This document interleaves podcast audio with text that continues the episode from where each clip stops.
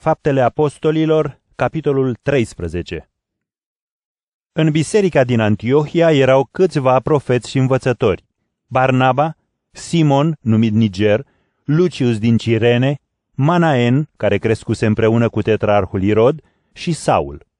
Pe când slujeau ei Domnului și posteau, Duhul Sfânt le-a zis, Alegeți-mi pe Barnaba și pe Saul pentru lucrarea la care i-am chemat. Atunci, după ce au postit și s-au rugat, și-au pus mâinile peste ei și i-au lăsat să plece.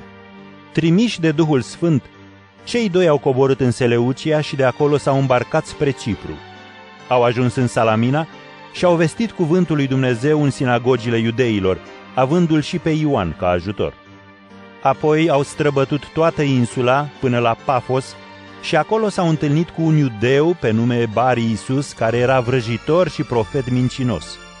El ajunsese unul din apropiații proconsulului Sergius Paulus, care era un om înțelept. Proconsulul i-a invitat pe Barnaba și pe Saul, căci dorea să asculte cuvântul lui Dumnezeu. Dar Elima, vrăjitorul, căci așa se traduce numele lui, le stătea împotrivă și dorea să-l abată pe proconsul de la credință.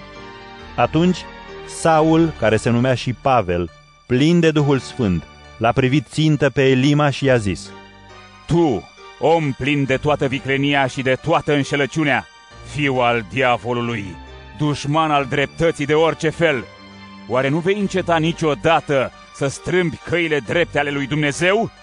Mâna Domnului este acum împotriva ta. Vei orbi și nu vei mai vedea soarele pentru o vreme. Îndată a căzut peste el o ceață groasă și întuneric și căuta în jur să-l ducă cineva de mână. Când a văzut proconsulul ce s-a întâmplat, a crezut și a rămas uimit de învățătura Domnului. Pavel și tovarășii lui au părăsit cetatea Pafos cu corabia și au mers în Perga, o cetate din Pamfilia. Aici, Ioan s-a despărțit de ei și s-a întors în Ierusalim. Ceilalți au plecat din Perga și au ajuns în Antiohia Pisidiei.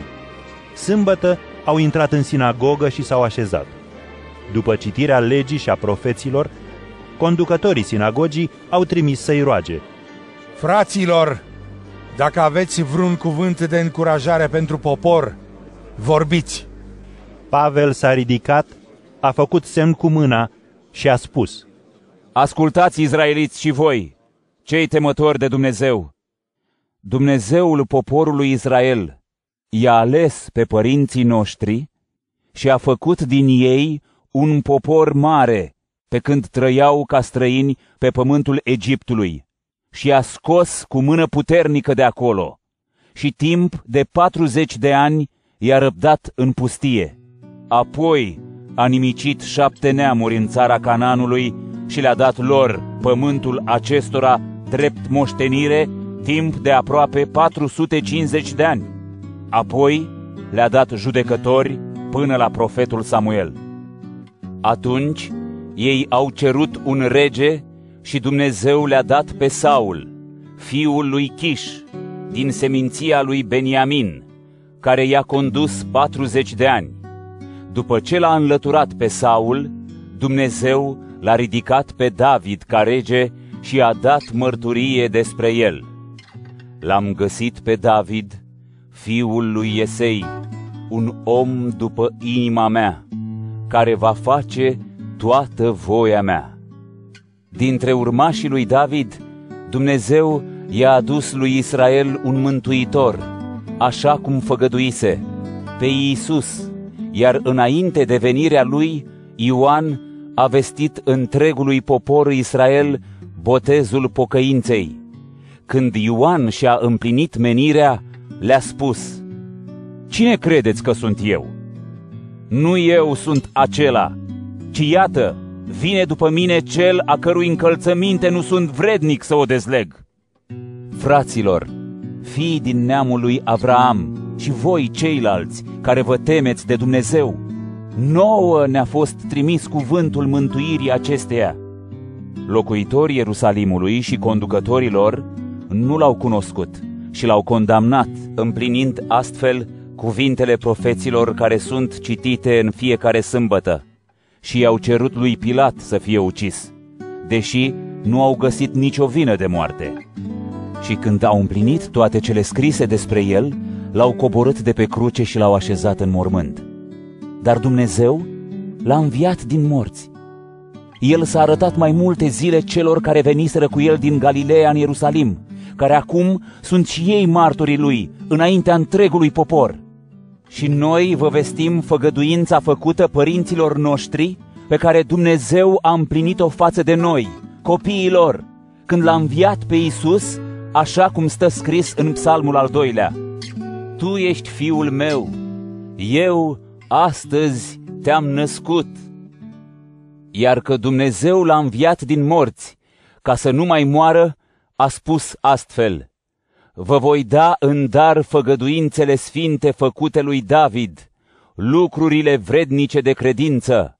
De aceea zice și în alt loc, nu vei lăsa pe sfântul tău să vadă putrezirea. Cât despre David, el a slujit după voia lui Dumnezeu în generația sa și a murit, a fost așezat lângă părinții săi și a cunoscut putrezirea. Dar acela pe care Dumnezeu l-a înviat nu a cunoscut putrezirea. Fraților, să știți că prin el vi se vestește iertarea tuturor păcatelor de care prin legea lui Moise nu ați putut fi îndreptățiți. În el, oricine crede este îndreptățit. Vedeți însă să nu vină peste voi ce s-a spus prin profeți. Priviți, disprețuitorilor, uimiți-vă și pieriți, căci voi face în zilele voastre un lucru, un lucru pe care nu-l veți crede nici dacă vi l-ar istorisi cineva. Când au ieșit ei din sinagogă, l-au rugat să spună și sâmbăta următoare aceste cuvinte.